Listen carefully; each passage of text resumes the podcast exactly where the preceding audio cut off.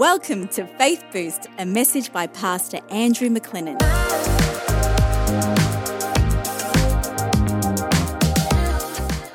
Did you know your words can create an environment or a spiritual structure that allows God to move in your life and in the lives of those people that God has called you to touch and to connect with? Your words have power. Hi, my name's Andrew. This is Faith Boost, and I'm here to help you boost your faith. Yeah, we're talking about Enoch. And the Bible says in Jude chapter 1, verse 14, that Enoch, the seventh from Adam, he prophesied about these men also, saying, Behold, the Lord comes with ten thousands of his saints to execute judgment on all. As I said last time, Enoch was around the seventh generation from Adam. No one had written a book about the rapture. No one had written a book about the Lord coming back again. I don't think anyone had even spoken about it. They were just trying to deal with life.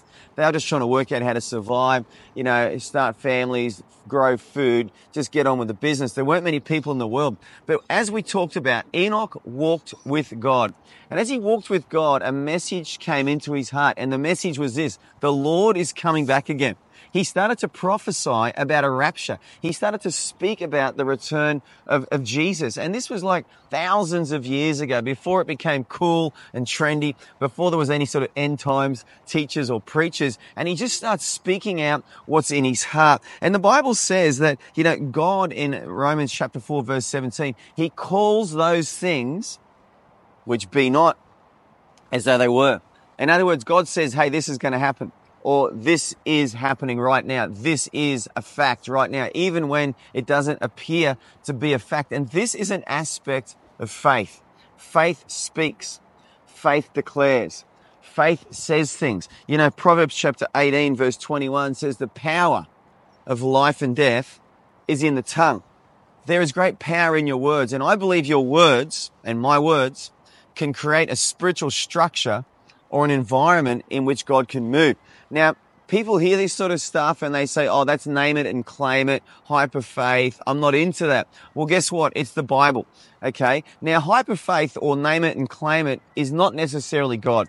Because if you study the, the, the, scriptures and if you study the men and women of God in the Bible who had faith, they were not just deciding that I'm going to declare something and it's going to come to pass. They weren't walking around saying, I'm going to get a Learjet or I'm going to get a Cadillac or I'm going to get, you know, this or that, an eight story house and God's going to do it. That's name it and claim it. But when God puts something on your heart and you declare it, that's faith. Enoch was not just making this stuff up. Oh, I might think of a new doctrine today. Hmm hey, this would be cool. What about I tell everyone the Lord's coming back? No, no, no. It didn't come out of his head. It came out of his heart. And here's the amazing thing. Because he spoke it, because he spoke the word by faith, it came to pass.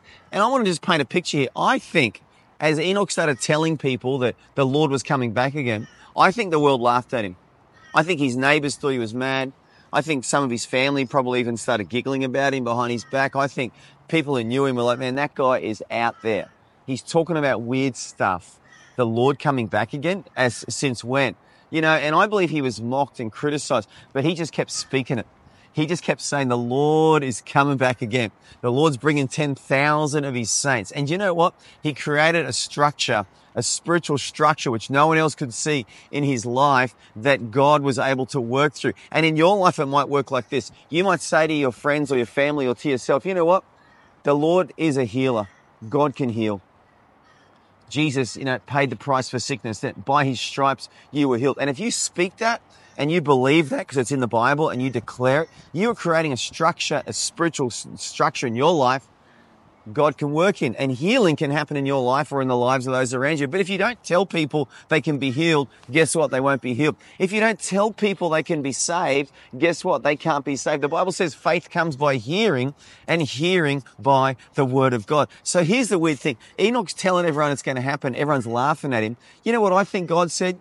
You know what, Enoch? I'm just going to show these people this was me and not you. And one day God just came down and gave Enoch his own personal rapture. It's almost as if he created a spiritual structure in his life, an environment in his life in which God could work. Because God said, I am hastening to bring my word to pass. He, God always promises that his words will come to pass. And in the life of Enoch, in a weird way, he did get raptured. He did have his own rapture. It wasn't the one when Jesus comes back for the whole world, but the Lord came back and took Enoch away because he dared to speak what God had put in his heart.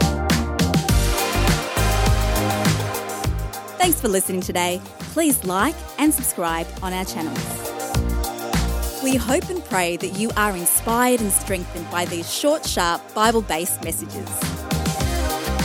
We would love to know what you think, so write a review or comment. Pastor Andrew's website is i2aw.org. That's i number 2 aw.org. If you've been blessed by this message, share it with someone and they can be blessed too.